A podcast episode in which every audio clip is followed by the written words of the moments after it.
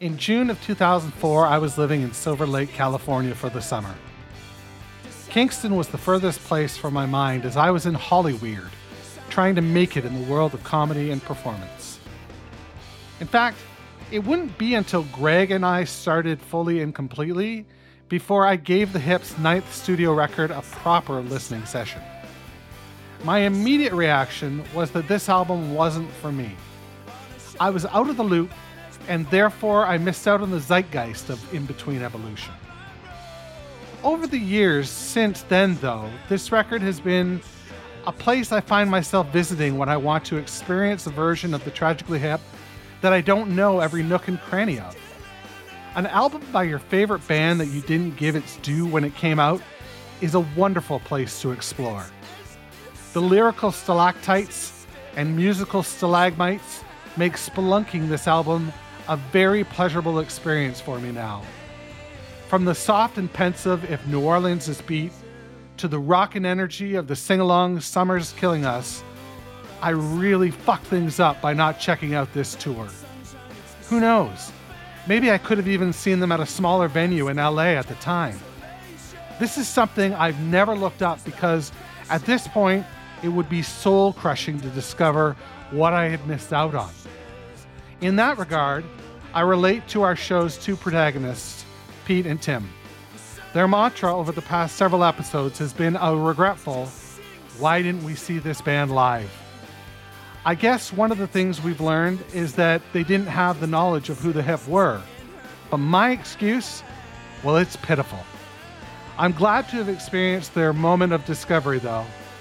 It's a nice feeling knowing we're building something real with Pete and Tim. How did they feel about In Between Evolution? I won't spoil it here. You're this close. It's getting hip to the hip.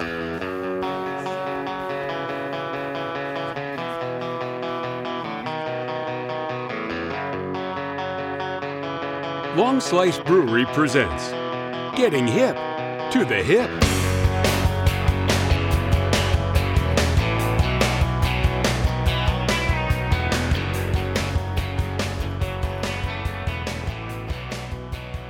Welcome back, guys. How you doing this week?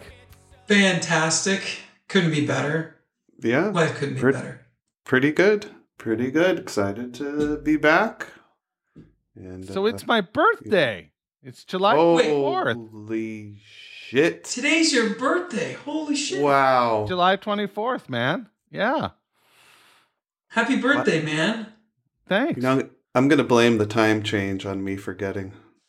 No, it's July tw- it's July 24th. Get it? Wink wink. Yeah, Happy it's Um, birthday, man. ¿Cuántos años oh, tienes? awesome.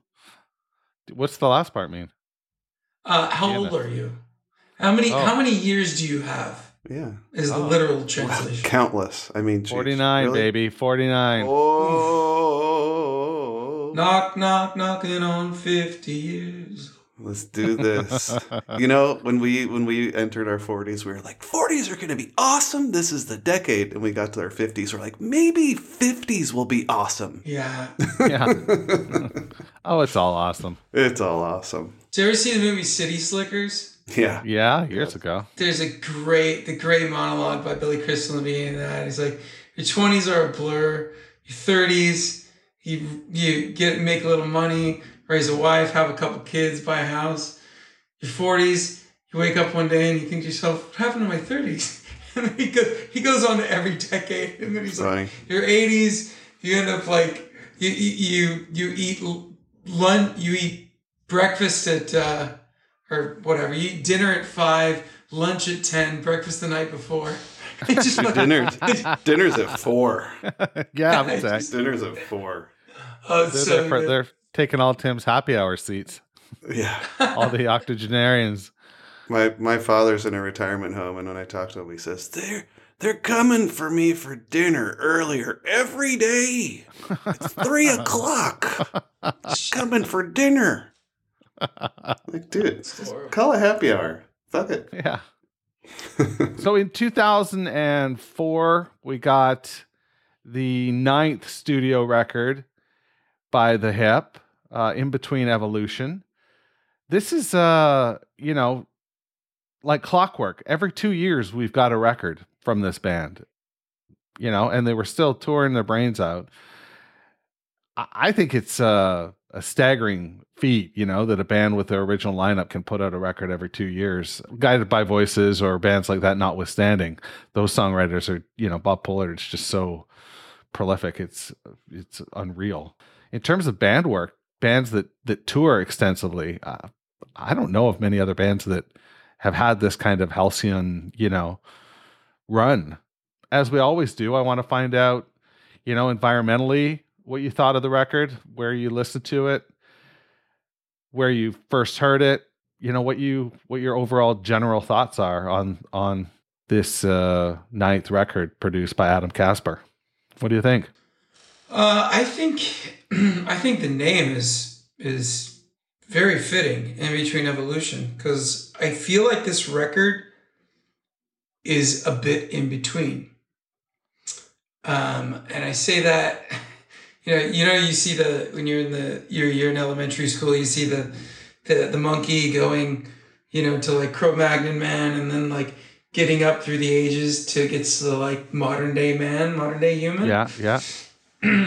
I feel like this record is is maybe not any of those, but something like in between that we sort of haven't seen before. You know, it's certainly an evolved version of the hip, but it's I can't really attribute it to anything they've ever done before or anything, you know, I think they will do. It's very different in a lot of ways. So where do you listen to this one? Um, I listen to it everywhere. I listen to it uh, out and about. I listen to it in, uh, in my on my office. You know, working. Uh, probably best place was in the car. You know, um, the car really. This record was, I feel like, made for driving. You know, like a lot of their records. Um, you know, so so I would say if I had to pick any environment, definitely my my car. I mean, I don't know if it's everybody's car. I have a bit of a bias, given the you know the got a pretty pretty solid solid sound system in my car, like a premium. But uh, but yeah, I, I enjoyed it in the car. We we need a, How a soundbite that's like that's like premium sound system. yeah, we can drop that in the post, you. Yeah. Well, I, I you know, I'll disagree with Pete. I uh I to me this felt more hip right out the gates and um you know, I think Pete and I differed a little bit on the last album and I'm and I'm really liking our you know, compare and contrast. Um his I'll, I'll just quickly add Pete's haircut's throwing me off a little bit today, but I, I, I can deal. I can deal. But anyways, uh, no, it looks good. Um, I thought in Violet Light, the last album what we reviewed was a little bit of a departure and super polished and you know made for like I don't know an award stage or something. Maybe I have the Oscars on the mind. But I thought in between Evolution, I I looked at the title, wondering if that meant they were coming back to their own production type style sound recording. I, you know, I, I I didn't really I didn't really understand the title for this one because it felt more like a hip album to me. Um, the producer, you know, I looked up to see who did this one. Adam Kasper. He did all kinds of bands in Seattle. Mud Yeah. Honey, Nirvana. he had the Foo Fighters. He worked with REM. I don't know if it was all in Seattle, but Soundgarden. He even did um, some work with Cat Power, who Amy and I adore, one of our favorite singer songwriters. Just, you know, you worked with amazing musicians, and all these musicians I just listed, maybe except for kind of Aerosmith, I'm not exactly a fan of. But, you know, these these are bands, maybe Aerosmith, who wear their hearts on their sleeve and really are just going for it and almost like uh, achieving a status where they have a following and they have their shit down and they can kind of do what they want, you know. And I felt like this album went back to the band a little bit more doing what they want. So I was pretty excited, pretty excited by it. Can you describe that a little bit more? Like, what do you mean by Like what they want? Well, the the last album I thought was like overproduced. I thought it was um, right. Right. I thought okay, it was gotcha. too scripted. You know, I thought it was too like, ha, here we go back to food metaphors. It's like showing up at a restaurant with a preset menu. That's what I felt the last album was. And I felt like this one was a little bit more carefree. It was a little bit more back to experimental. The the lyrics, the themes behind all the songs were in certain ways like what I've experienced from other albums, past themes, um, with Gotcha. variation, variety. Um, this I don't know. This this felt more hip to me. This just felt more like the first handful of albums that um, got me excited about where the band was going. So in that regard, it's like, yeah, fuck, let's do this every two years. We're going on ten years. Or this was the ninth album, right? So it's over ten Yeah. years, and that that to me, as Pete knows, as someone who has recorded, that is such a heroic work With touring path. too, it's like Yeah, with touring too, as much as these guys toured, I mean, it's remarkable that they're all still digging each other so much, you know. Yeah. But from also from a couple things that I read during this tour um, is when Gord at one point commented about even if there's differences going on behind the scenes or there was some tour manager issues, I guess, you know, that once they got on stage and started playing, that they just were a band. They were like in sync and just just super super in the not groove. like in sync. yeah, they were very Yeah. much in sync Thank you. and just just super in the groove, which means they're like this fucking locomotive still. So it's I think it's still super impressive. You know, even if even with a band that I'm not as impressed with or fond of, it's still an impressive feat to go this far with recording, producing, touring, everything. Yeah, Yeah, hands down. absolutely. Kudos. And in terms of environments for you, Yeah, so it was a lot of car.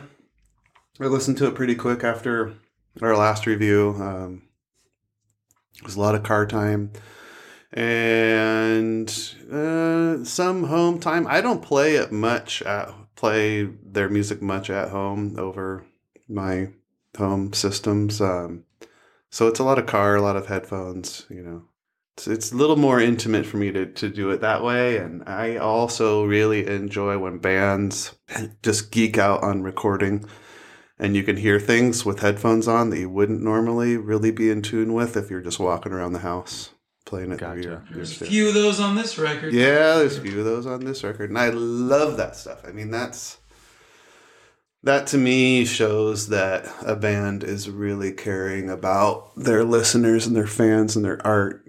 It's just there's there's a few of that, a few of that here. Yeah. well, let's dig in then. Heaven is a better place today. So yeah, this this one, uh, you know, there's there's been a few albums where my first listen to the first song, I've I've never done a random listen first try, you know, and that's the way so many people experience music these days. I hear a song from an artist. So I might have I might have to try that as an experiment on some album, but you know, first listen to Heaven is a Better Place Today. In the car, it was like, yes, here we go. Like Pete, you mentioned um, a great you know road trip um, soundtrack or whatever. This this is totally it. It felt like a good, fun, solid opener with a drive and the carry of the drums and the bass, like through really throughout this album, seemed a little more. I mean, they're always solid, but th- this one just even seemed more gelled, which is kind of hard to even imagine these guys doing. Um, I loved Gord singing. He's kind of at an elevated pitch with this one. And, um, you know, from what I understand, it's, uh, well, my first take was like, this feels like a memorial song. Like, this is a tribute to somebody. And, um, of course, later learned that it's in part about Dan Snyder. I mean, I'm not a hockey guy. I Yeah. couldn't even I couldn't even tell you who Atlanta's team is or was. Atlanta Thrashers. That's probably my favorite hockey team name, though. Um, so you know, read a little bit about Dany Heatley. Did I just say his name wrong? Uh, no, Don. Sorry, Dan, Dan Snyder. Schneider. Schneider. Um, he was killed when his with his teammate Dany Heatley. That's They- right. They're the ones who were wrecked some sports car, which is such a tragic story. You know, to hear about somebody famous wrecking in a sports car. It's just, it's kind of an awesome way to go. But anyways, you know, I thought it was good, solid opener. Really, really easy ending. It was like, okay, let's keep going. How about you, Pete? Um, I, I dug it. I mean, I echo a lot of what Tim said. I, I mean, I feel like uh, I have a great opening track. I really got some some Cure vibes here. I really felt like this song had, yeah, just I, I heard a lot of the Cure in here. Huh. Um, I think Gord's vocals.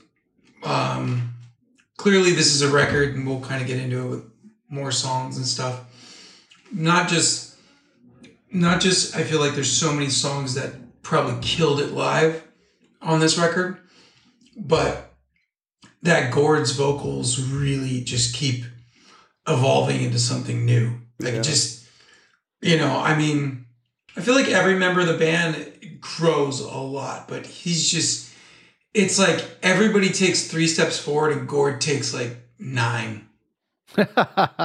You know, he like he he skips where everybody just takes steps. It's it's crazy, man. Completely. And I, th- that's not like a diss on anybody in the band. It's just I think he thinks differently or he thought differently. Uh, either way, I, I I dug this song. I thought it was a great opener. The uh, second track, the yeah. second track. Um, Summer's killing us. Yeah, this this is another one where the vocals really uh, do it for me. Um, there's a there's a part. Well, during the chorus when Gord's singing um, "Summer is killing us," like his voice is cracking. You can hear it breaking on the recording, and it's just like it doesn't crack like it's. It just fits. It's perfect, and you're like, He's giving her. this guy's this guy's he's redlining the engine and the car's still going you know what i mean like um And the car, I think, has like three hundred thousand kilometers on it. You know. Yeah, It's and the just car- and it's just like go go go. Who cares? yeah the car, yeah Sing, sing, sing all day. yeah it's, it's i mean it's at its oil changes and services i'm sure but, Exactly. um the drums another thing about the drums on this i watched some well you guys know i'll talk about a little more in later songs but the drums on this song a song that just seems like it's probably so much fun to play for johnny fay just the fu- the stops the fills just it just seemed like if anybody's having a blast it's it's him and, and gord downie are just fucking Completely. having a ball to this song I think you've commented on that before too. And and this one this one I noticed, you know, first listen was like, ah, he's having fun. There's there's some fills in there. And that made me think this one live, you know, probably varied a little bit, but probably just kicked ass too. Yeah, I think. Yeah, and and I gotta say this is gonna sound really bad, so I want to frame it right. Just, I just want to throw this in because I feel if I didn't throw it in, I'd be my initial thought. So this is 2004, right? Mhm. Yeah. 2003, 2004. You think when they're recording, writing this song, um, I got just Gord's vocals and his phrasing very much got some like early 2000s emo vibes to it. Um, I actually heard, Whoa. and I don't mean this in a disrespectful way, so please No, no. do not give away my address, JD. I don't. I mean, Canada's a far away from Spain, but Pete I got- I- getting hip to the hip.com yeah. for, for comments. Hey, motherfucker. Subject Listen line here. emo my ass. No, but I, I really heard. Uh, I heard a dashboard confessional song. Mm. Yes, That's pretty mind blowing. You It- know, it's- I, I, yeah. you hear me? okay, I do. I do. I would a million times rather listen to this band. No, hundred percent. but I hear you. But I hear you. But I hear you. And no, no offense, because I think that I think the guy I can't remember his his name. The guy That's who okay. was it was one That's guy. okay. Yeah, no, I know. no disrespect to him as a musician. I think he's a good musician. I just don't fancy his music much. Anyway, You know, I I uh I was shouting this chorus in the car. Like first listen, you could sing along to this one. If you know the band, you're like fucking hyped. Hell yeah, it's a song about summer. Who doesn't like a song about summer? That's right. That band always sings about summer. Said no one ever. You know. so this this one you could just go. There's awesome stops. There's a good bridge. There's a few times on this album. I think there's more of a focus on just I don't know how to say it, Pete, but just a a better rhythm guitar, less riffy. Like the I feel like this album has riff sections that are a little bit more defined or declared, maybe. I hear that. Um, yeah, yeah, yeah. This one, um, Gord's at like the three minute mark. He's like, "Whoo," you know. Oh, when he lets that woo up, Dude. it is so good, right? I love that. I love that. I mean, It's I like exhausted slash I'm awesome slash I don't even know what the other slash would be, but Yeah. it's like it's great. yeah. If you're having a moment and you stop and you can actually breathe and do that, whoo. I mean, you're having a good day. Like something's going on. Something's going on that you're enjoying or you're relieved. Yeah. Um, but I also thought this song was like a, a song about being tired and touring and working and also, you know, maybe um, some of the research I did that, that maybe there were some references again to the South or slavery or prison life. You know, this just like summer's killing us. You know, it's it's it's amazing and beautiful and tough at the same time. That's kind of what I thought about this song. It's um, it felt a few times I have had this happen where the song feels long, but it's like measured in a good way. It's like it just there's enough verses, there's enough choruses. I think this is one of the longer songs on the record. Yeah, yeah. Thanks. This was this was fun. This song, this song also, I, I just wanted to throw this in too because I kind of forgot to mention it. One of the cool things about it is that it just goes from this. The chorus is so fucking, but then when it goes back into like the verse, it just it brings it down again. It just it Yeah. just it flattens it like a like a compressor. It just flattens it really quick and just makes it even again. You're like, whew, like the the dynamic of the band recording is fucking awesome. Mm-hmm. It's really cool. That's a hard thing I- to pull off, man.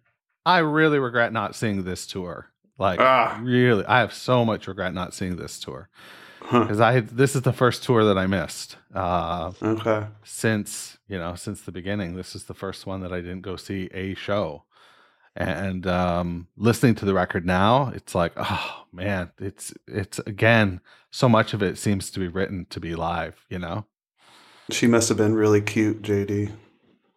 pardon me. your your girlfriend at the time, I guess. What, you know, well, you were busy. Oh yeah, yeah. Jeez. Dude, the next I've- song, you know, Gus. I I faintly remember hearing about this. What's troubling us? You sound dramatic.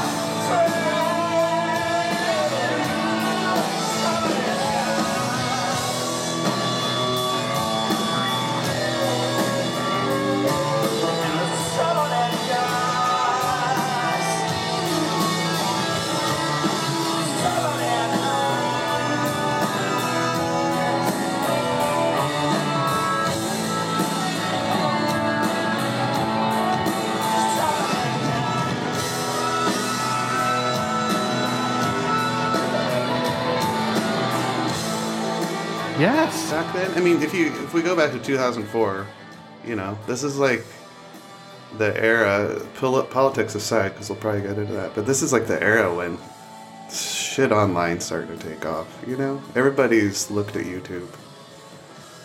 Some of your friends might be listening to Pandora, Yeah. which at that time had the best radio feature.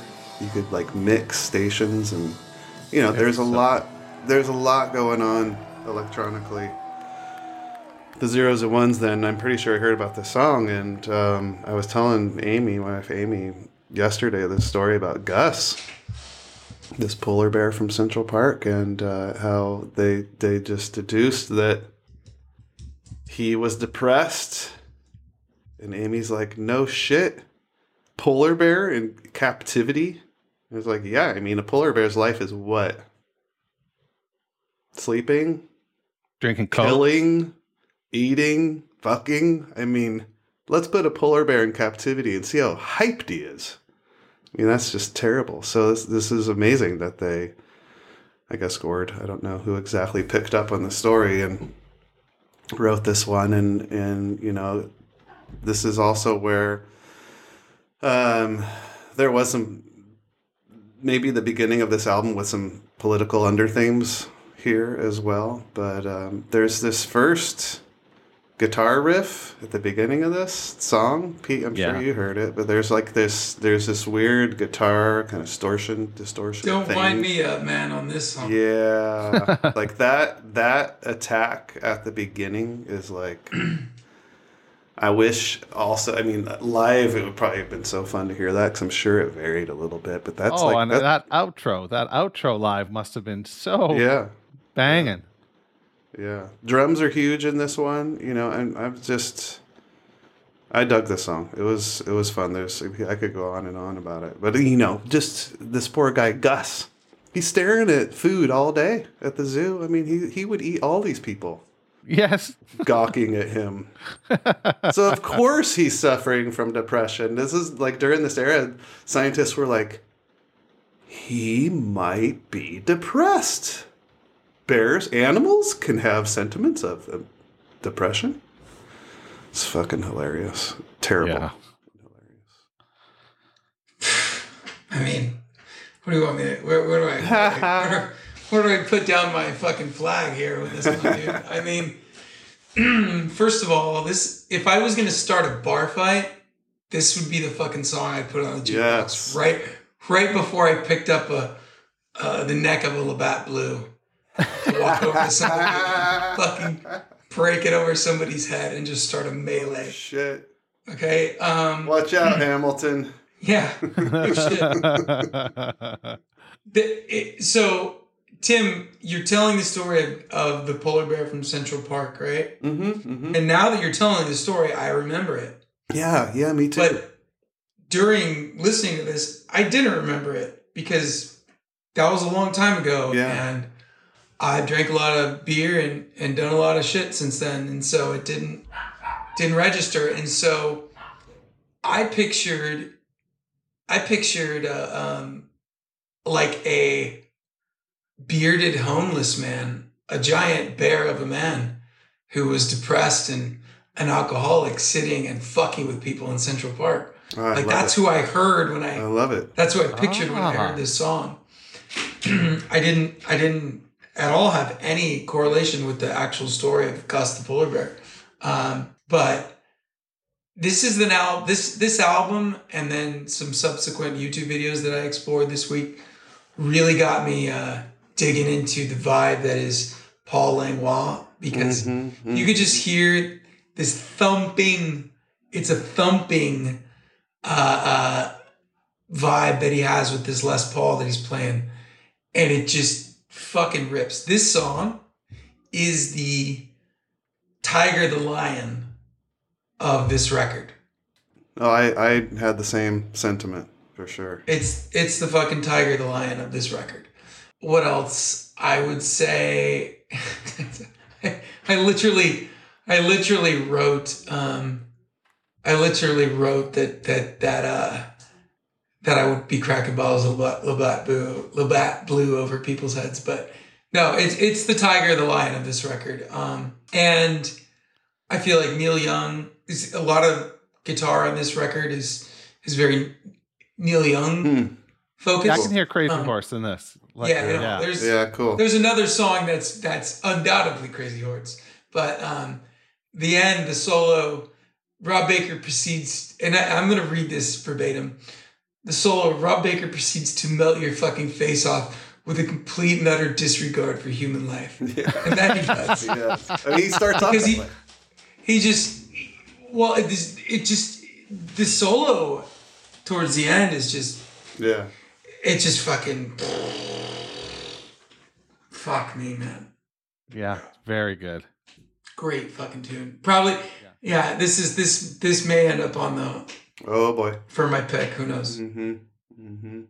All right, we roll into the first single from the record.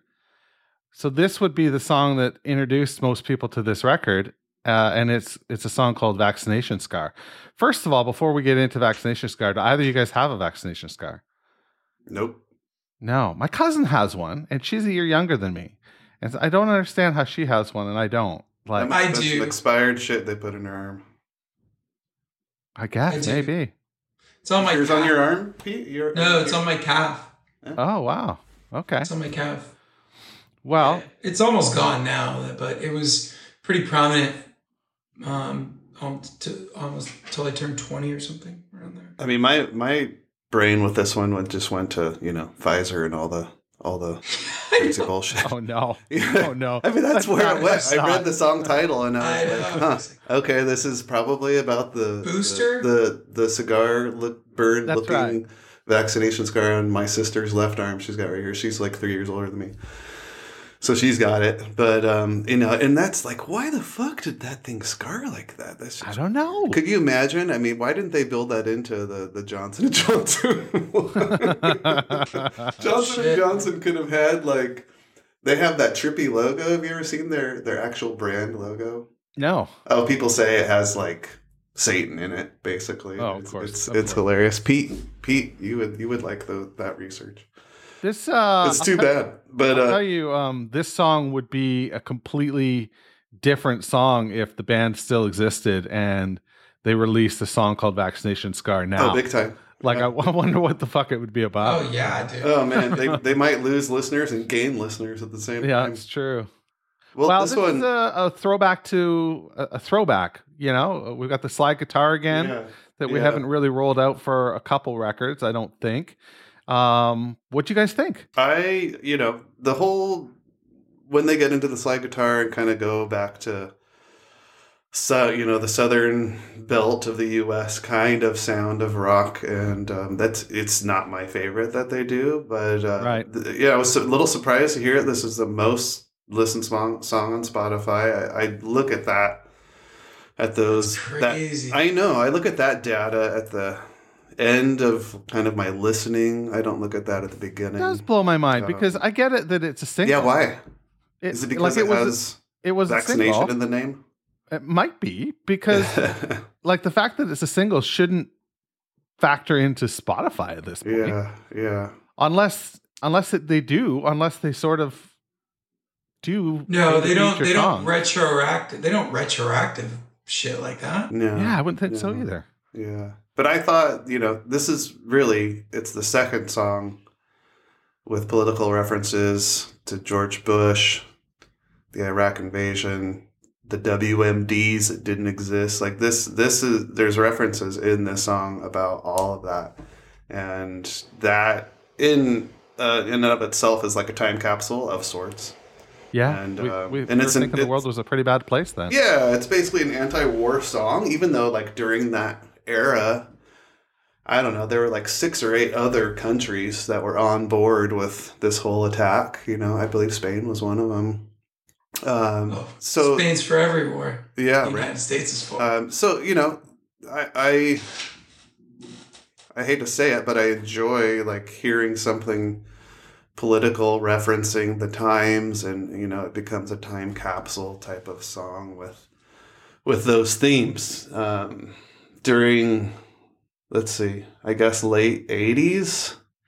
in which these guys would have been totally in tune with. You know, that's when the the Bushes were really rising to power and going after mega weapons developments. And um, a buddy of mine grew up in the Carolinas during those George Bush senior years and knew the family, and they have crazy stories about shit they were doing. I don't, I don't, I don't need the FBI chasing me, but like a lot of bullshit activity that involves war and weapons in the corporate aspect of America's machine and economy running on just the war machine. So that's that's where I feel like Gord's really tapping into in this this album and it keeps going. Like he's kind of in it in this album. So It's, it was a tough environment to not be in it, and Yeah, it rips my yeah. heart, it rips my heart right out of my rib cage, and throws it on the ground to think that this band isn't around anymore. Because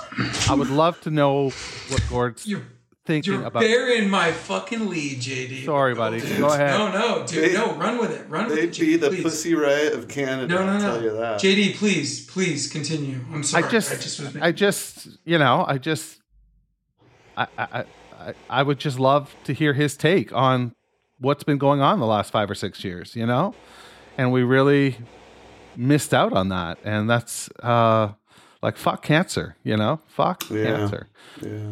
Uh, some of the lyrics in this, I think they just roll. I think the way he sings in this song, um, he's he's into that lower register, you know, uh, like you said, the with the slide guitar, like it's it's almost an older version of the band, and he's singing again in that older version voice. But man, some of the lyrics that he strings together, like even the chorus, there's one thing I remember is the tear on the there's one thing I remember is this tear on your bare shoulder, this little silver boulder, this slowly falling star. We're rolling, so what? Never getting older. Where the moonshot curtains part to the start of enough. A teardrop, then a vaccination scar. Like, holy shit. I don't know how he gets Dude. all that out. Imagine that writing moment, pen in hand, and you're just like, it's just Yeah. fucking, it's incredible. yeah, I are you on feel like. one, Pete? Um, well, yeah, I, I mean, I echo everything that you guys have said. Funny point, just I don't want to leave it out because you made me think of it, Tim, when you were talking about George Bush. this is a, this is a, this is not um, unknown, but a, a great George George H. W. Bush fact. Bush number one, hmm our first Bush president, um, doesn't remember where he was the day Kennedy was shot. What? Yeah, yeah. Look that up. That's a total fact. Um, and he was actually in Dallas because there's like evidence of it. But you know, everybody's like, I mean, I remember where I was when the Challenger blew up. I remember where I was when Kobe Bryant died. When Um, 9 I remember when, yeah, 9 11 happened. Sorry, yeah, Kobe Bryant was, you know, 9 11 was a big, bit bigger. No offense to Kobe fans, but yeah. And they, he was asked, where were you when Kennedy was shot? And fucking, he's like, I don't remember. Like, what? What?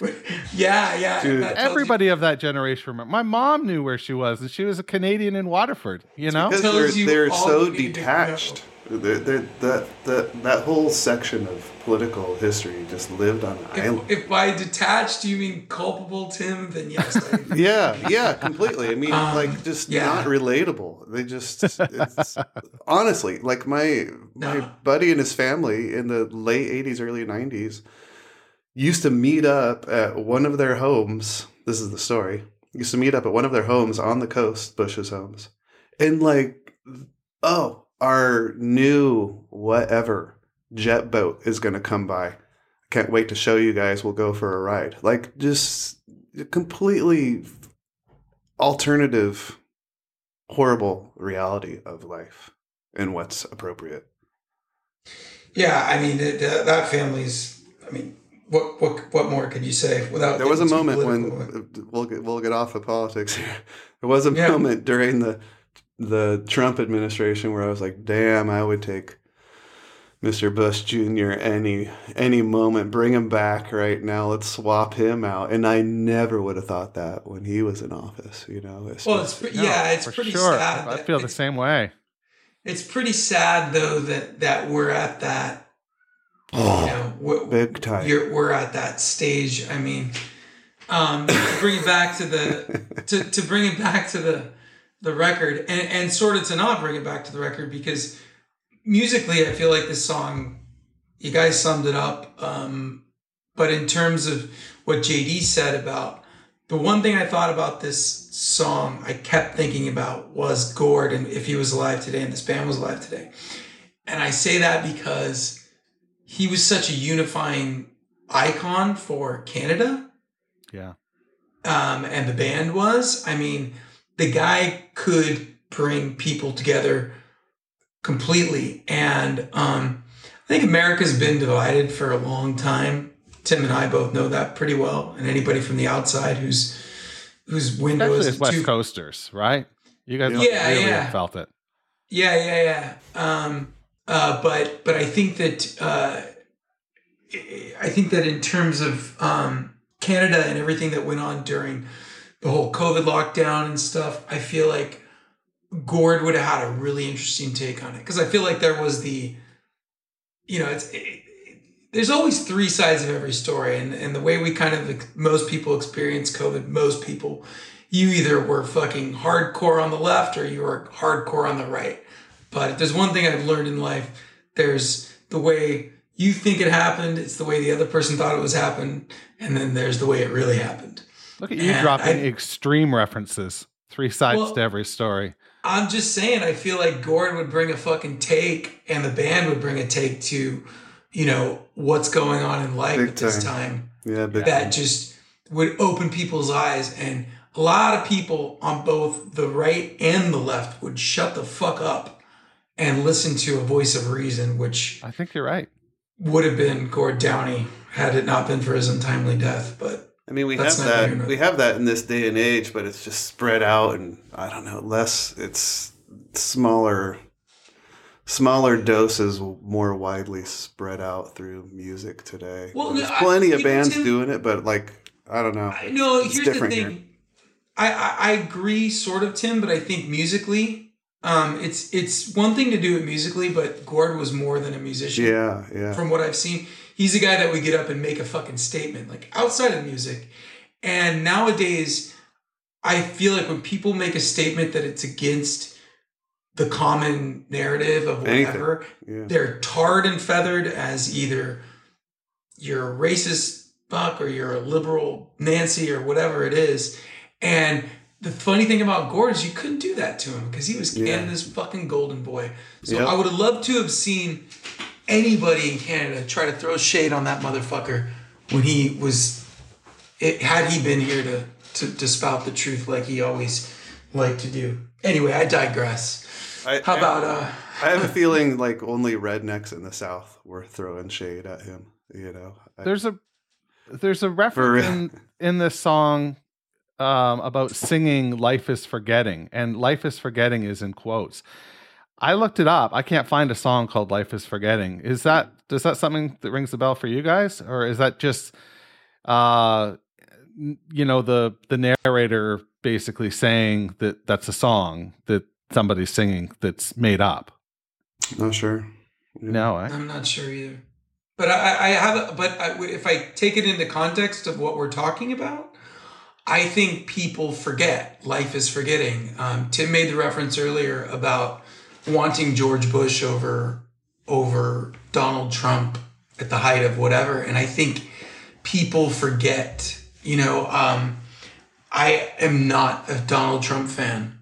Didn't vote for the guy, um, but you you you can take all the shit that's said and everything and i'm not carrying water for anybody let me make this fucking clear but it's it's mind-boggling to me how we could we could think that and i thought it at times too tim i'm you're not alone in that. I think a lot of people thought it but how we could be like i'd rather have a guy who started a war an illegal war on lies that killed upwards of a million people in the white house right now rather than a guy who's just a total piece of shit scumbag who shouldn't be there in the first place.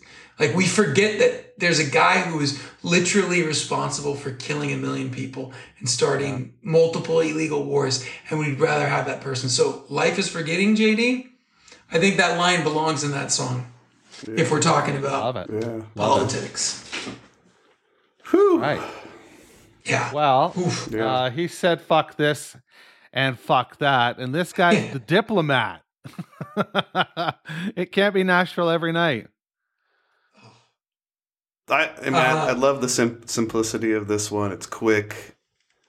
You know, what we are is what we lack. That song was just like, if anything's going to make you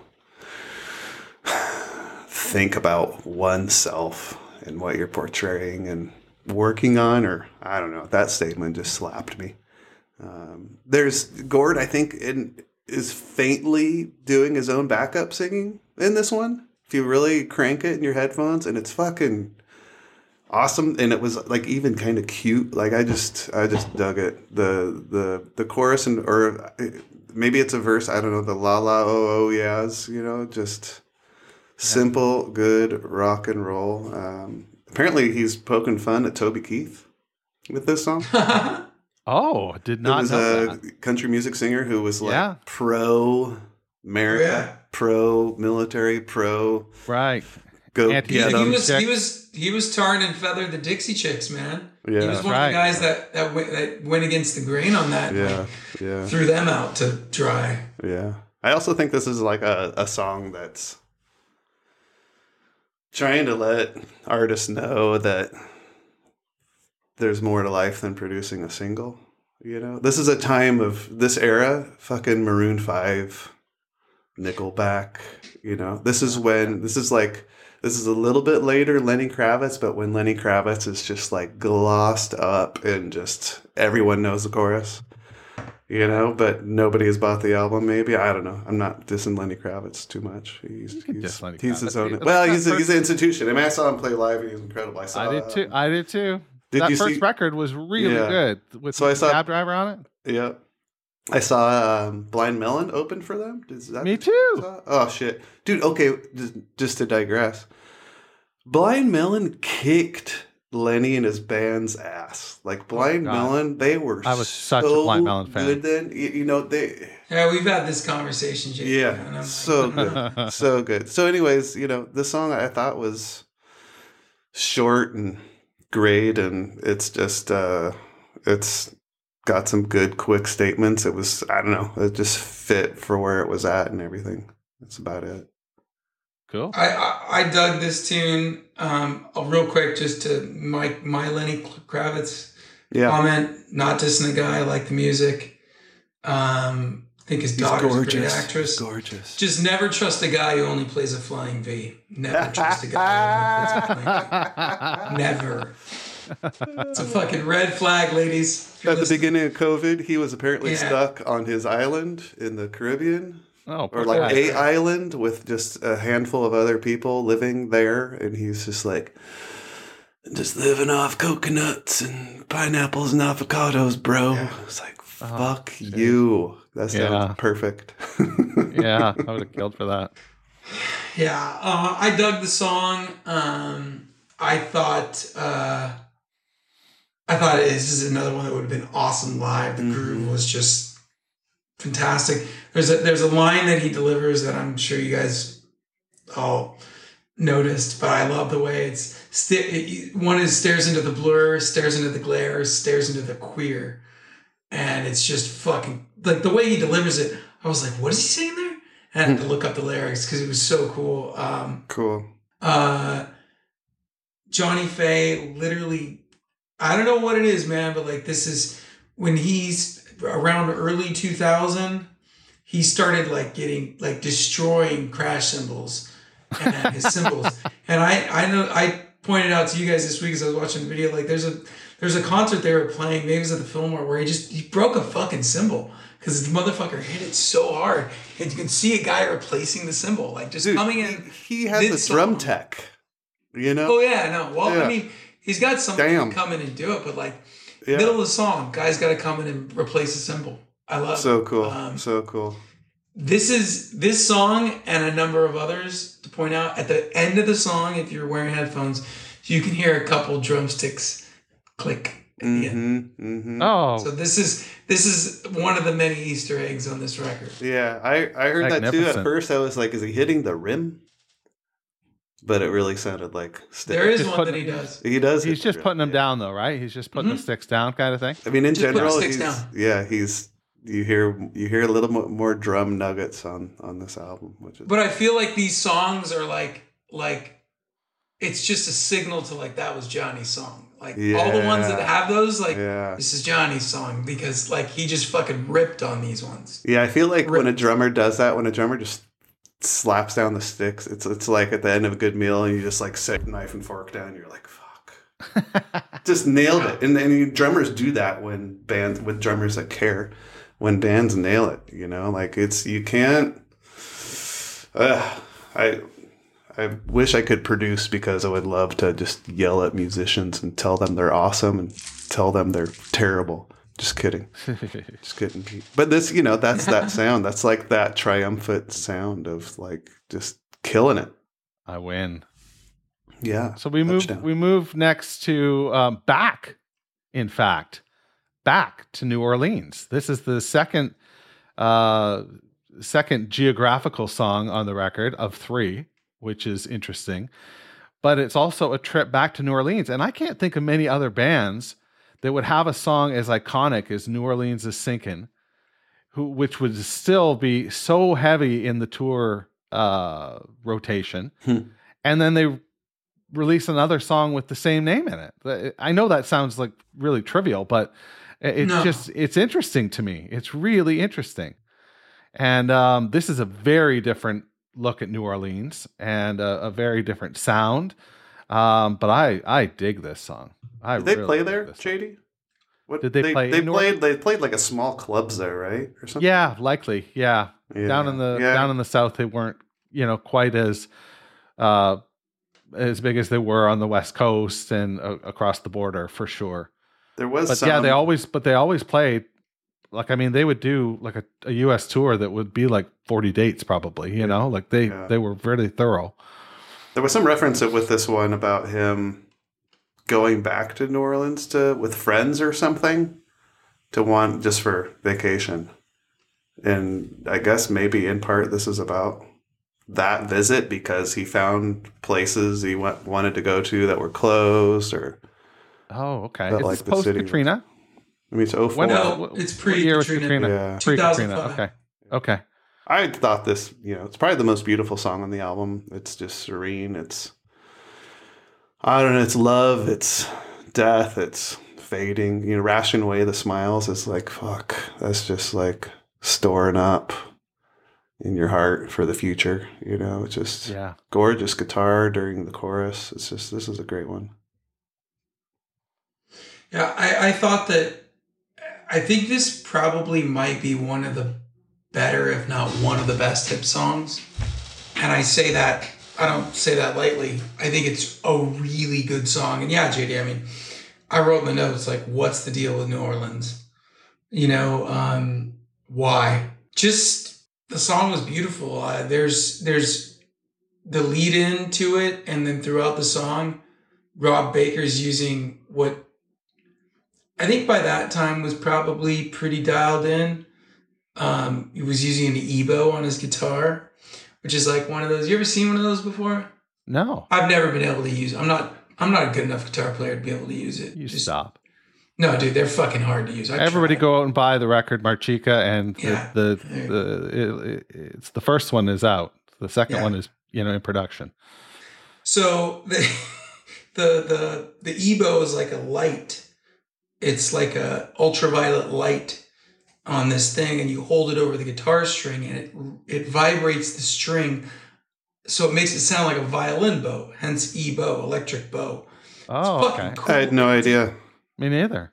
It's an amazing effect, and it's really cool. Um, some guys can pull it off with like volume and sustain, but like he's not. He's using an EBow on this shit, and it's fucking.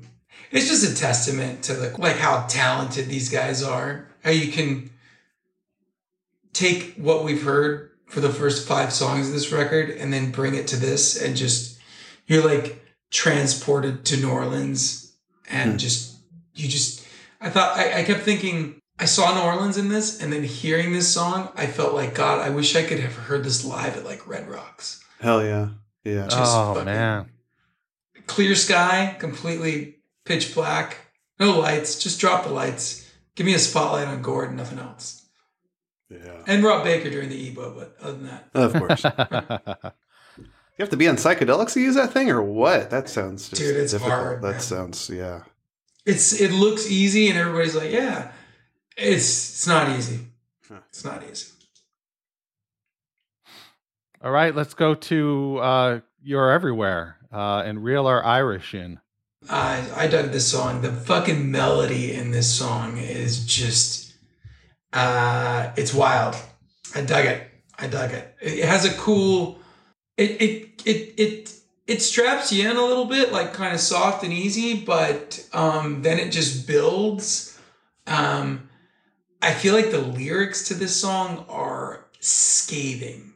I didn't dig Yeah. much into the meaning, but like reading them, just reading them once, I think, when I had listened to it a number of times, I was like, whoa, whoever or whatever this is ref- making reference to is a tense subject, Yeah. so to speak. Gord Gord's angry. yeah. Can you guys yeah. be more specific?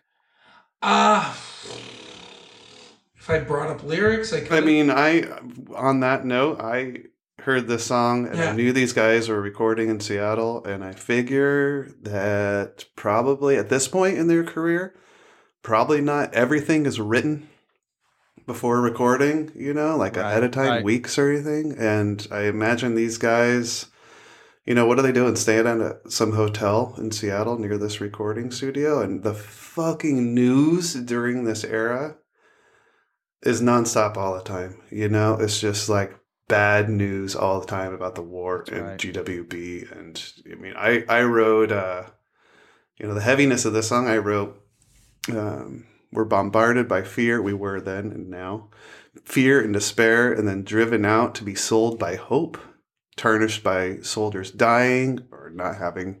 Proper access to health care or being addicts or suicide rates, you know, when vets return from all of our glorious wars, you know, and it's just kind of like the band feeling that the only way that anyone can attack this kind of corporate war machine that's happening is um is to sing about it, you know, produce art art about it. There's a line in there that it, that it keeps the economy alive. It's like this song is the fuck that bullshit song. You know, you're everywhere. Point of the war, man. Yeah. Smedley Butler's "War is a Racket." Yep. If you haven't read it, it's pretty. It's pretty quick read. Yeah. Fuck yeah, that's I, I I got a lot of what was going on during this time in this record. It felt very like if I closed my eyes and listened to this record and I had no idea when it was made, I would have been like, eh, 2003, 2005, somewhere in there. Yeah. Like, and not just because the this this, not just because the music itself, but yeah, because the content of it was Right. just. But this is another one that um, has drumsticks sound, putting down the drumsticks at the end. Yeah. So this is another one. Yeah, I, I the the another. I, this is a second song that uses a slide too. So I really, I'm not a big fan of the slide, but Yeah. it's hard to not enjoy it when it's placed properly in in a song if it's done well. So I think this song does a good job. I mean, sometimes there's a time and a place. I don't know. It's more of a historical feature to guitar playing for me. You know, like uh, yeah. I can't imagine some new song that I would really enjoy that's featuring a slide. So Well, that's why it was so like strange that "Vaccination Scar" was the first single. Like, Hmm. especially when "Heaven Is a Better Place Today" is is such Yeah. a banger to open the record. You know, yeah, Like, why? Yeah, eh, Don't know, don't know. I mean, it wasn't. It wasn't. Uh, "Heaven Is a Place Better Place Today" wasn't a single at all. The singles were "Vaccination Scar," "It Can't Be Nashville Every Night," and then "Gus" was the third single, which is like pretty ambitious for a band to release that as a single. And God, I- I mean, I love the song. I just thought to myself, yeah, I mean, I'd release it as a single because it's so fucking cool. But like Yeah, yeah. commercially, most people aren't going to get that. That's right. That's right. So they're they're well past like giving a fuck about like Yeah, you know uh trying to use singles to to bring people in. You yeah, know, it's yeah. It's, Which they're doing how it- wonderful. how wonderful, you know, right? how like they're- wonderful. They're, just doing it for art's sake. It's, Yeah. uh, Freeing. yeah. yeah. I mean, I I have a close cousin of mine plays in a band here in Portland. I'll give him a quick plug. Forty feet tall. 40 and they're feet super fun and they just hit it so hard and they have they have a few total fuck it songs and they do covers every once in a while like they they they're they're courageous in their art which i love you know I, That's but it's one of those things also that not everybody gets you know and this is, might be sometimes i think like maybe the hip missed some listeners in the USA because fucking half the countries are dipshits.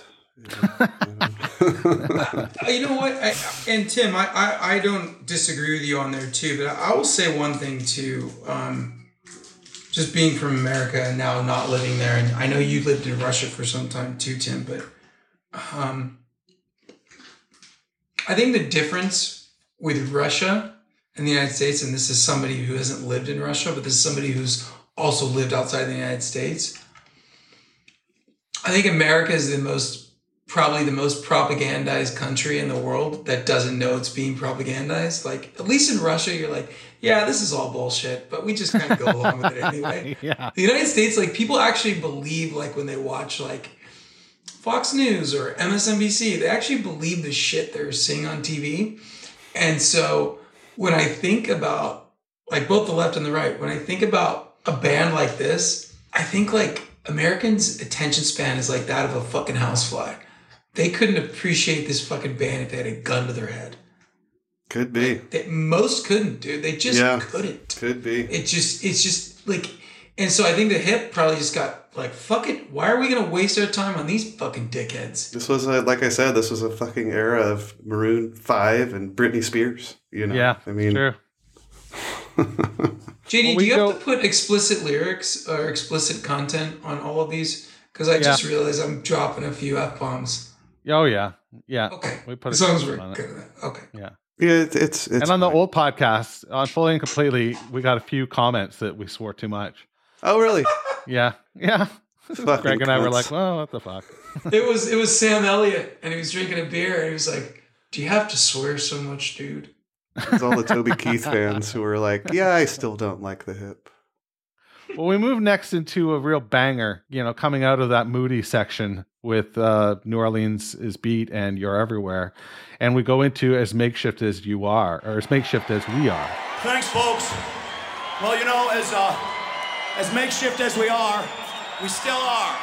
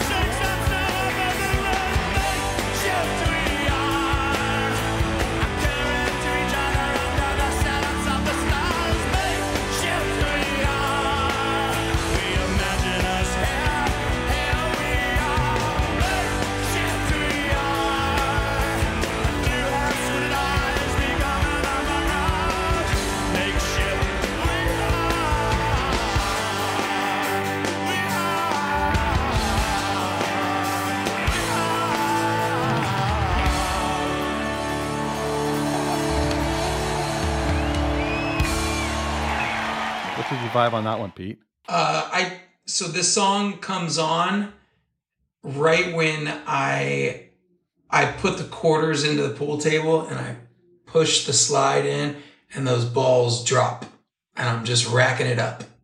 I'm racking up a game of pool. That's what this song is. That's me. fucking I, beautiful.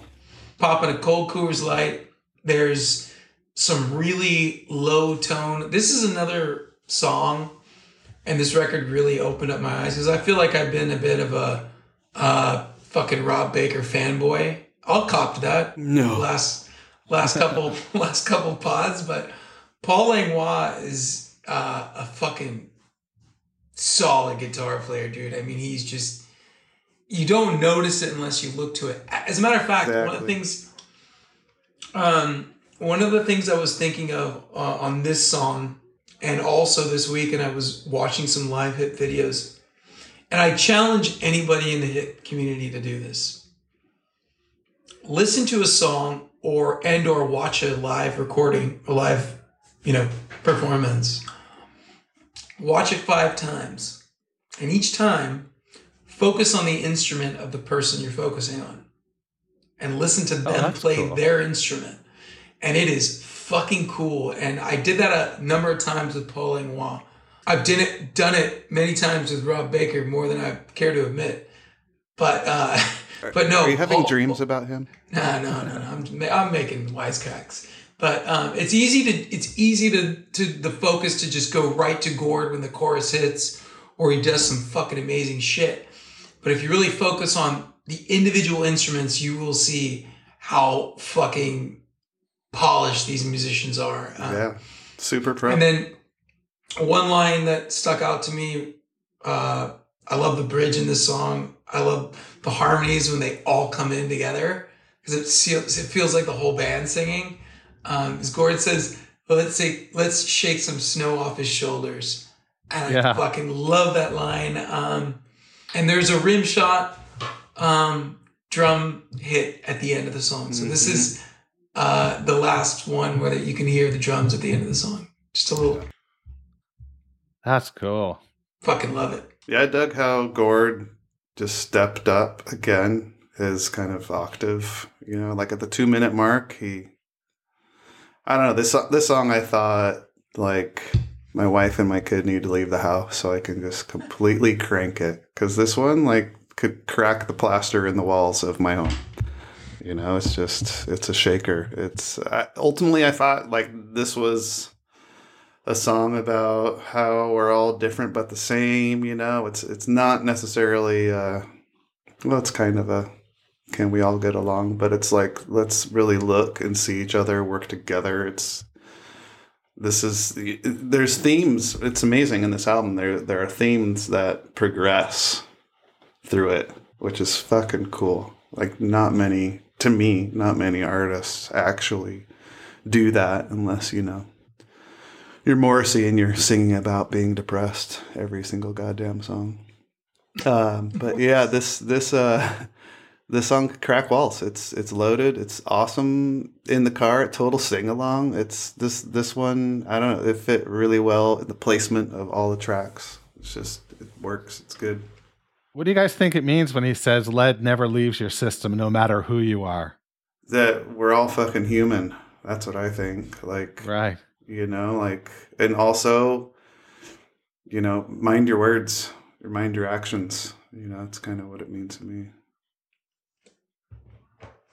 I, I JD, I, I I don't know. I mean, it's two, it's 2004, so there's no references to um, Flint, Michigan. But I have a feeling um, yeah Gord would have had some shit to say about that had he. Oh, done it. my boy, God. would he ever? Yeah. yeah. he would have been down there with Michael Moore for sure. he, he he'd have raised a billion dollars for that system that still isn't fixed yeah, fucking we've got dipshits. communities in northern Canada that don't have water, that don't have like potable water, Hmm. like indigenous communities that don't Yeah. have water. Like, are you kidding me? Like, Ugh. what? Did um did did but yeah but but to not to one up you Canada, but did your prime minister go to those towns and drink a glass of water and say it's delicious?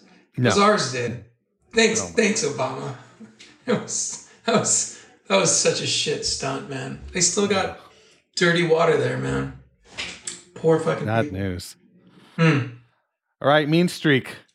This is one of the longer songs on the record at 410. Yeah, yeah. I I thought this was kind of. I mean, contextually, it's maybe con- conceptually, I should say, it's maybe about like the old west and um, you know raping and pillaging land and those kind of themes that we've come accustomed to with the hip.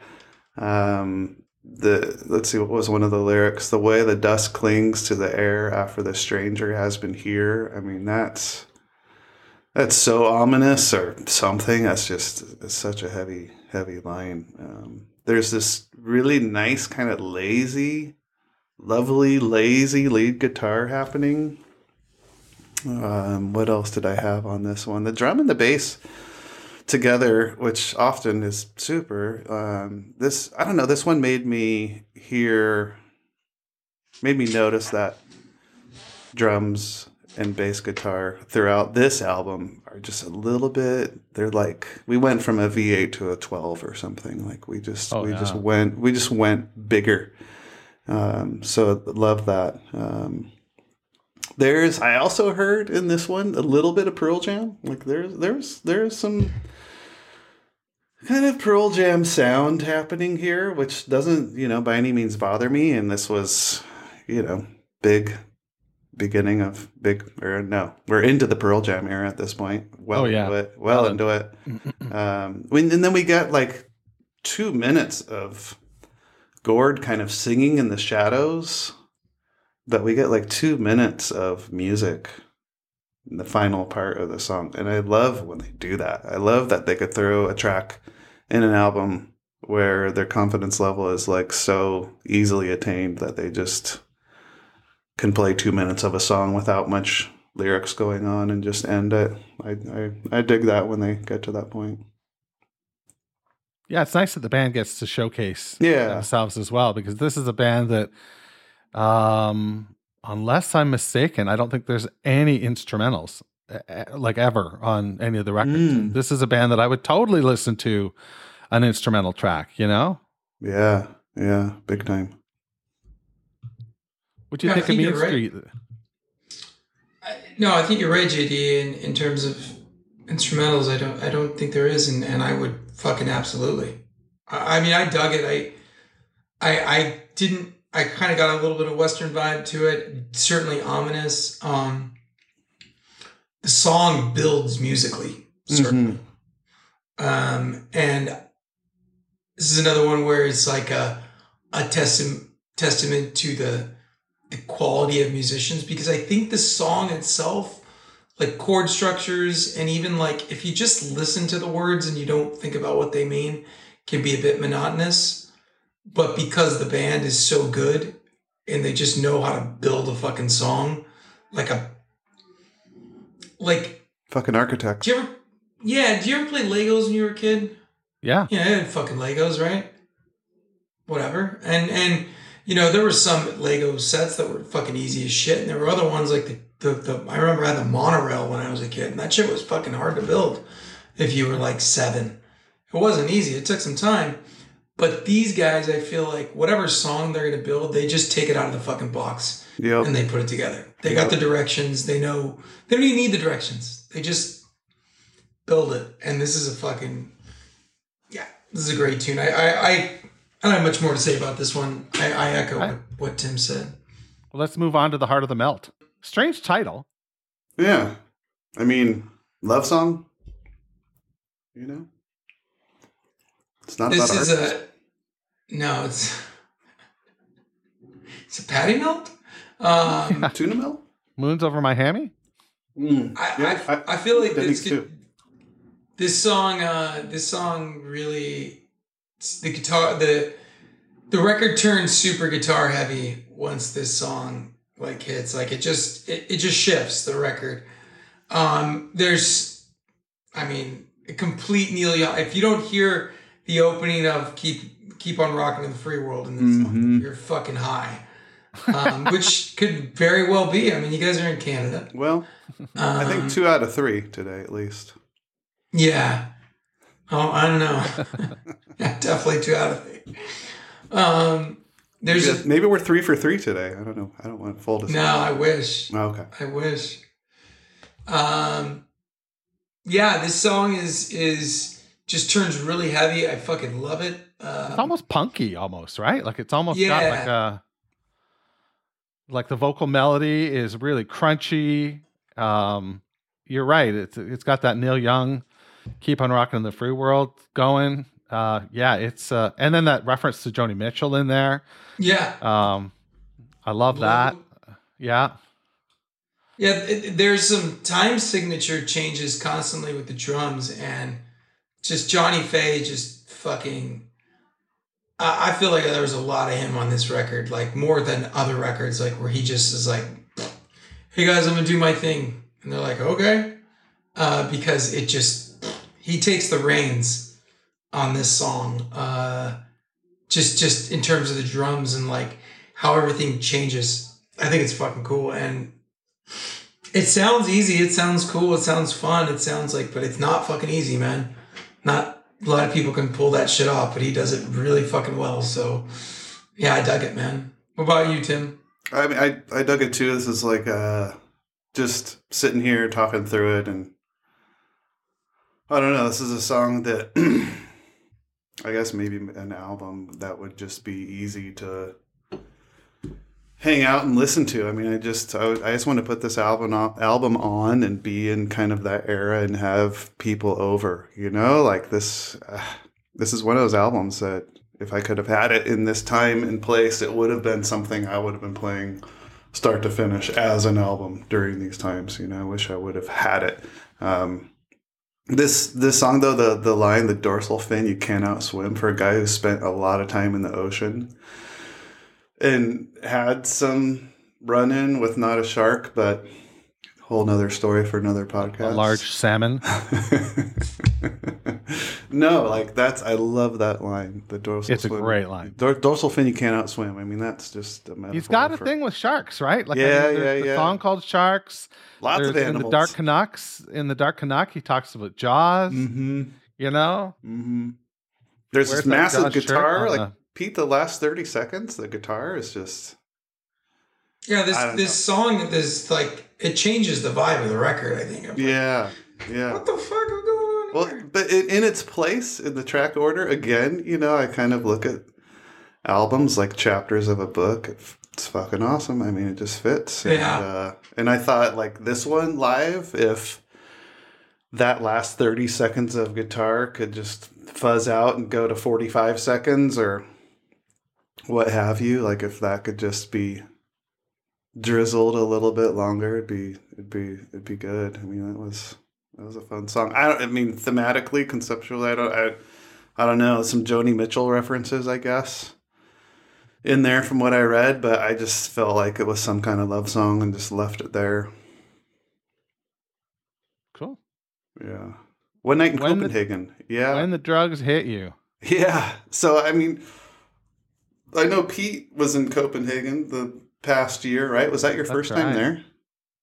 It was. It was my first time there. Okay. Yeah. Yeah. So I, I almost bought tickets to the same show Pete went to in Copenhagen. I remember what month was that? What month was it?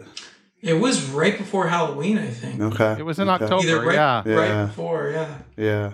Yeah, so because it I- was after I saw them in UK. yeah, I'm curious to find out more, but I know Copenhagen's you know pretty liberal city and fast forward thinking and sustainability kind of off the charts. You know, just great sounding. It's city, it's weird, man. Country. It- it's weird. Like I, I, dude, living here, man. It's so funny because I feel like the more like liberal and sustainable a city is, they are, and then you like look, and then you'll see something and be like, "Whoa, what the fuck is that? That's some like crazy fascist right wing, fucking." 1945 shit right there because like you you'll see experience that in little Copenhagen. Oh, I did experience in Copenhagen. I experienced it in Spain here. Yeah, it's Oh, like I- yeah, S- for sure. Spain is super liberal in so many things, and like Yeah. other things are just like, dude, I thought Franco was dead.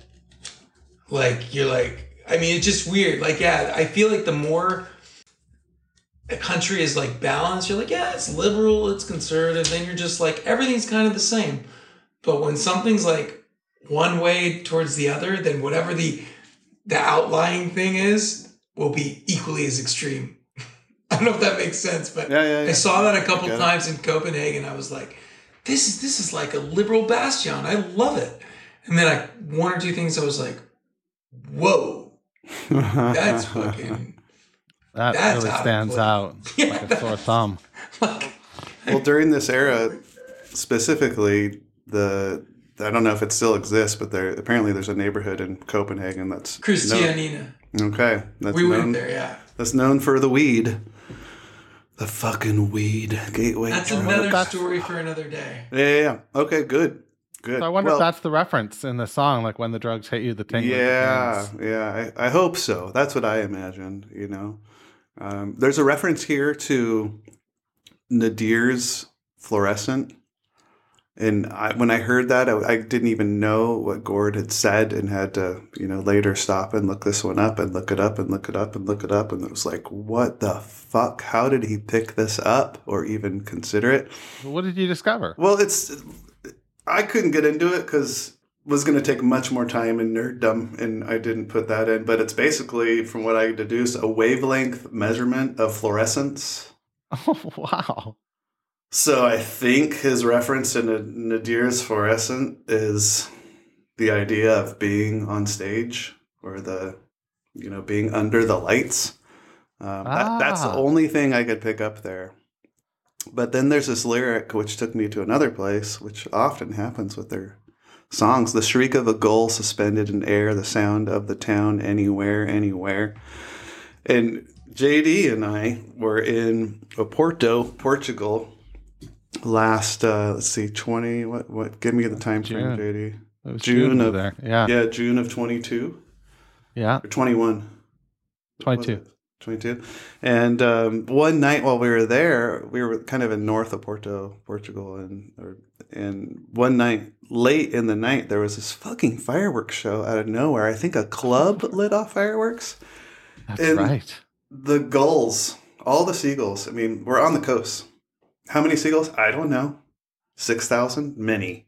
But the gulls flipped out and screamed for like twenty minutes after the fireworks ended. It was so surreal and weird.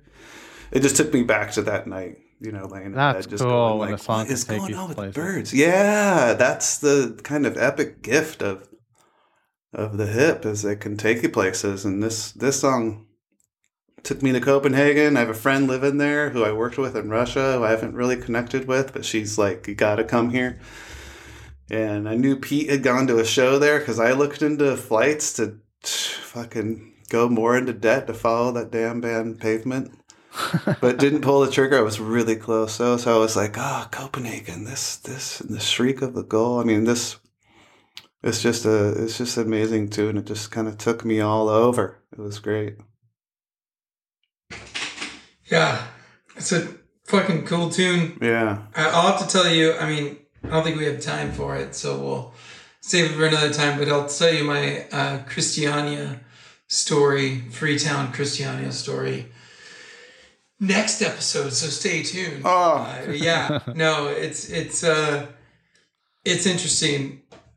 Copenhagen is an interesting town. I really dug it.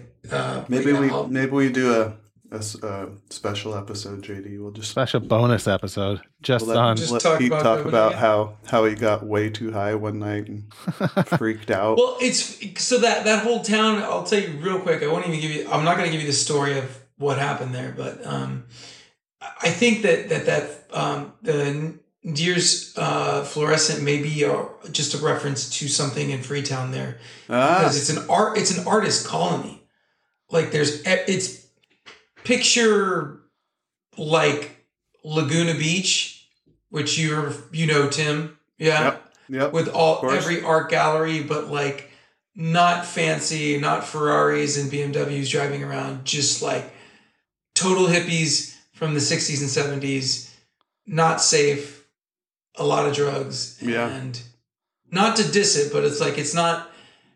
uh, People think of it as like this um, you know, what people think of when they're bright eyed and bushy tailed to move to San Francisco. And then Right, they get there and they're just like, oh, fuck, this is not like it was in the storybooks. Yep. Yes. Um, it's the real world. And anyway, there's a lot of like funky fluorescent art galleries there. So maybe Oh. that's reference. Ah. Okay, cool. I digress. Um, yeah, well, I'll, I'll I'll tell you that Freetown story soon. But Subscribe what to the we- bonus feed, everybody. subscribe to the bonus. We'll each do an episode about well some city we were in and something happened. Um, Are we family? Sit down and do like a call-in show. Chat, have a little conversation. There isn't enough of that in our shows. You know, we just sit down and, and talk. Paul?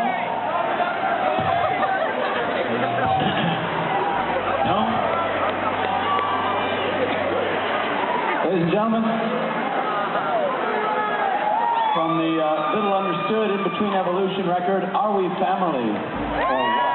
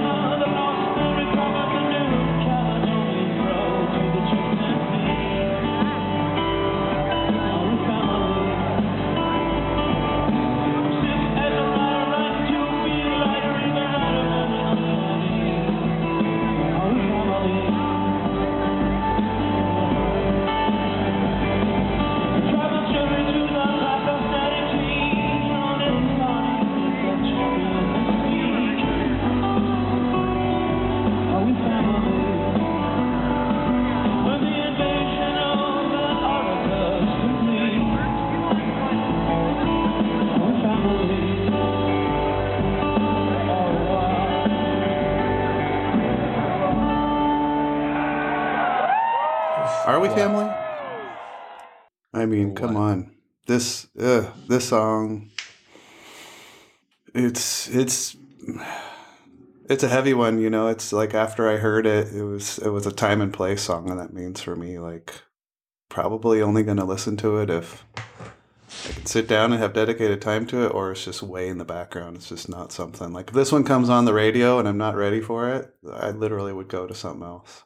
Not because I don't like it, but I think it's just it's just heavy material. You know, it's family strife. It's it's uh, struggles of cohabitating, and it's also like fucking racism. There's some reference here to uh, a British Columbia teenager, Reena Virk, who was basically beaten to death by students in BC. Um, yeah, there's this this song's fucking loaded. Her her uh, her story to be embedded into this. It's just kind of this sad tune. It sounds a little bit hopeless. It sounds like there's fucking gray clouds have moved in. It's doomful, you know. But then the last minute of the song, like the, it, it kind of comes together and it feels like love can still win or be triumphant. Like there's there's so there was a lot of feelings for me in this song. Um, Yeah. it it almost felt like in that last minute also i don't know if it's the guitars or what but it felt like a horn section could have come in and just like pronounced that you know this song is about life and being kind to everybody no matter what. And um i just like i don't know this is like a come on people after watching the new song you know? It's like fuck. Still still dealing with social issues with our not real evolution in this life. It's kind of where I went. Wow, heavy. Yeah, it's a heavy tune. I mean, uh, the opening lick is fuck fucking. I get some heavy Pearl Jam vibes from this tune. Sure. Um, uh, I, you know, I could say so much about the tune. It's a beautiful tune. If you haven't heard it, go fucking listen to it. I mean, I'm not gonna wax poetically as I so often do on, on like the musicality of it and all that shit. Just what this song made me feel and think. Gord's phrasing was beautiful. It was fucking amazing, and I think he's a, he's a genius. But then I also started to think I was like, you know what? Everybody's a genius. Even the most horrible person in the world is a genius.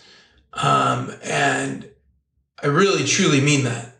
Like, think of the person that you fucking hate the most, and they're a genius. Um, uh, Einstein had a great quote that said, "If you uh, everybody's a genius, but if you ask a fish to climb a tree, it will always feel stupid."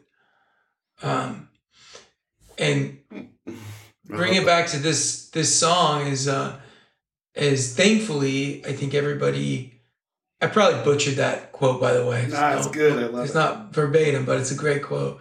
Um, you know, Gord thankfully for everybody in Canada and everybody listening is it we were able to like have the genius of of this band primarily right here Gord Downie recorded because you can see the progression over time because I feel like this song is just like so fucking how did this come to be created this fucking song? And with the title are we family? Like uh towards the end um gord sinclair comes in with some really super sweet bass. And i feel like every member of the band gets kind of a a moment to shine in this song. They have like a little part where their their instrument or their voice or their however their contribution is is is a little bit higher volume than everybody else. And it's it's fucking cool. It's a beautiful song anyway that's what i got to say about are we family Agreed, agreed. All right. Well, then we wrap up the record with Good Night, Josephine. Good night, Josephine. Um, I I really like this song. I thought that the na na na na na's were way out of character for the band, but it was cool and and fitting. Um, it was sad. Um, I I I was a little. Uh, I was a little partial here to the guitars and kind of the way they help build the song Hmm. because I feel like, and you guys know, like I, I, but I really dig the guitars mostly in this band because I like, I play guitar and and and I pay attention to those just by default, sometimes more than other things.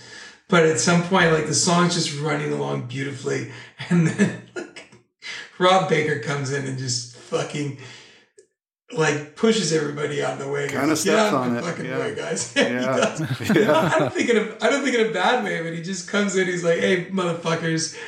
Like maybe he walks in the studio drunk, and he's just Well- time my show, man. And he just does it.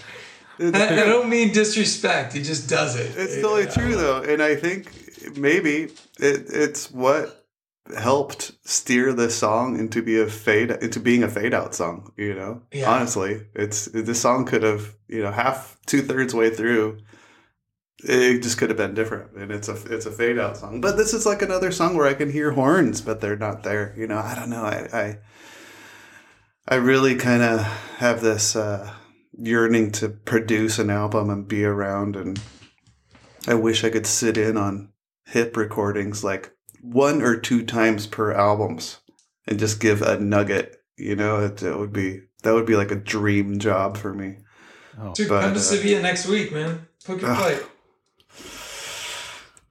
Well, We need a producer. we need a we need a live fundraiser happening starting Yeah. now. Um, anyways, but this you know I thought this was a great ender. I don't know what it's about or who it's about or uh, what it, what it might be. It just it's um some song about Josephine. There's so many Josephines in history. There's many historical Josephine characters. I think um, I don't know. Uh, Who knows what was going on in, in Gord? Probably was good live, man. Yeah, This yeah. song I was bet he really live. pushes the vocals in the song. Yeah, Yeah. When- near the end when he's like, "Good night, good night," yeah, you know, like just so great.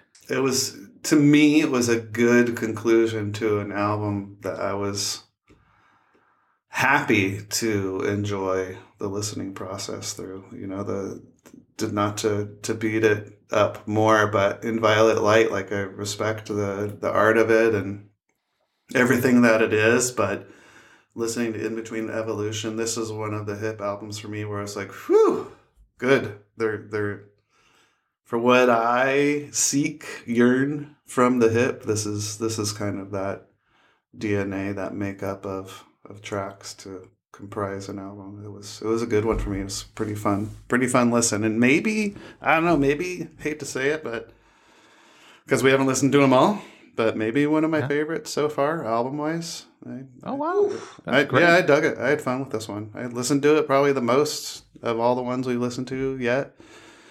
Maybe we're coming out. I mean, this is not aired during winter, but maybe it's part of coming out of winter in fucking Portland, Oregon.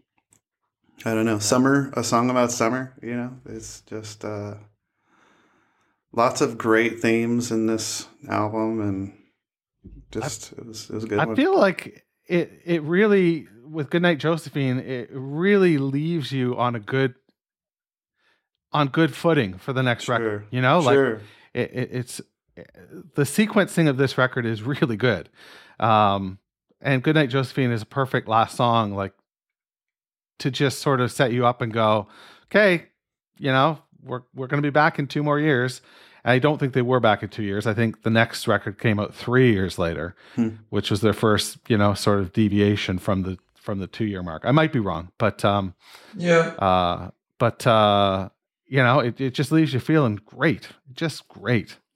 I love it. I'm bummed you Well- didn't see this tour, JD. Me I'm, I'm- too. I'm, s- I'm slapping In you a little bit for that. I'm, I'm curious, to, you know, if there's. and your slap is a gift, my friend. I'm curious to know if there's a story there or not, or what.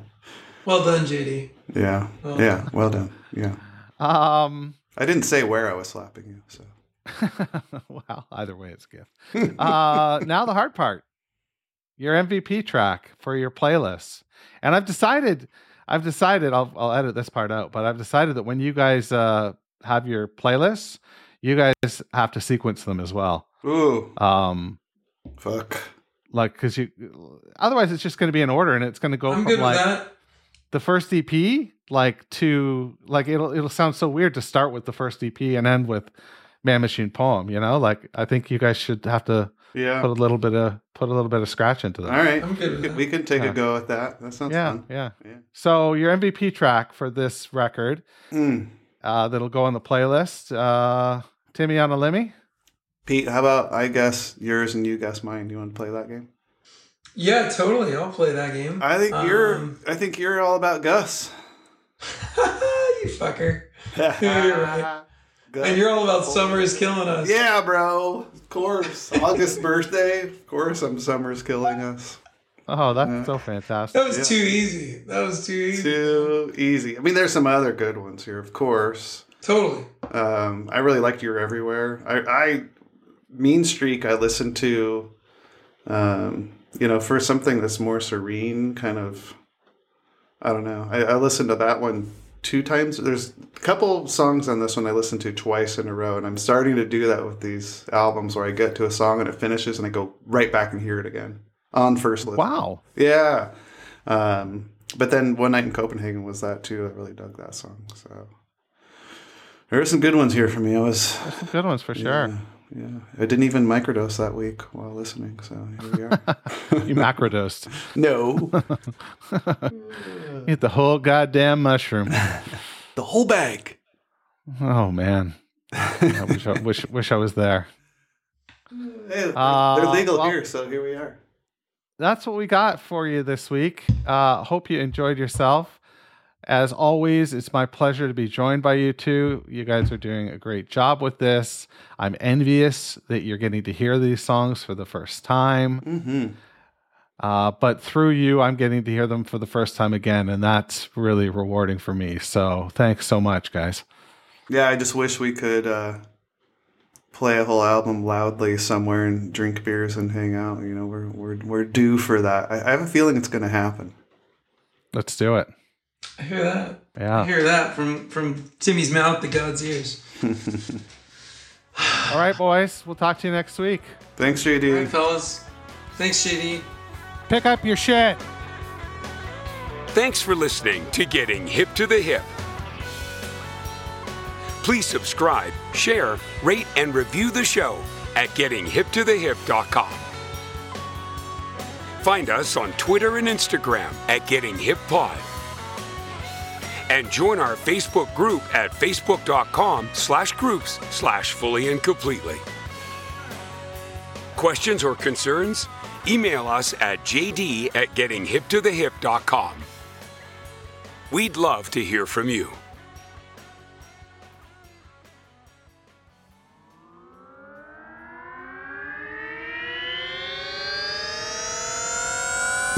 uh, podcasts and such. BetMGM has an unreal deal for sports fans in Virginia. Turn $5 into $150 instantly when you place your first wager at BetMGM. Simply download the BetMGM app and sign up using code Champion150. Then, place a $5 wager on any sport. You'll receive $150 in bonus bets, regardless of your wager's outcome. And if you think the fun stops there, the King of Sportsbooks has plenty of surprises in store. Check out daily promotions, same game parlays, live bets, and so much more. Download the app in Virginia today and get $150 in bonus bets instantly from your first wager. Only at BetMGM. BetMGM and GameSense remind you to play responsibly. See BetMGM.com for terms. 21 plus only, Virginia only. New customer offer. Subject to eligibility requirements. Rewards are non withdrawable bonus bets that expire in seven days. Please gamble responsibly. Gambling problem? Call 1 800 Gambler. Promotional offer not available in Washington, D.C.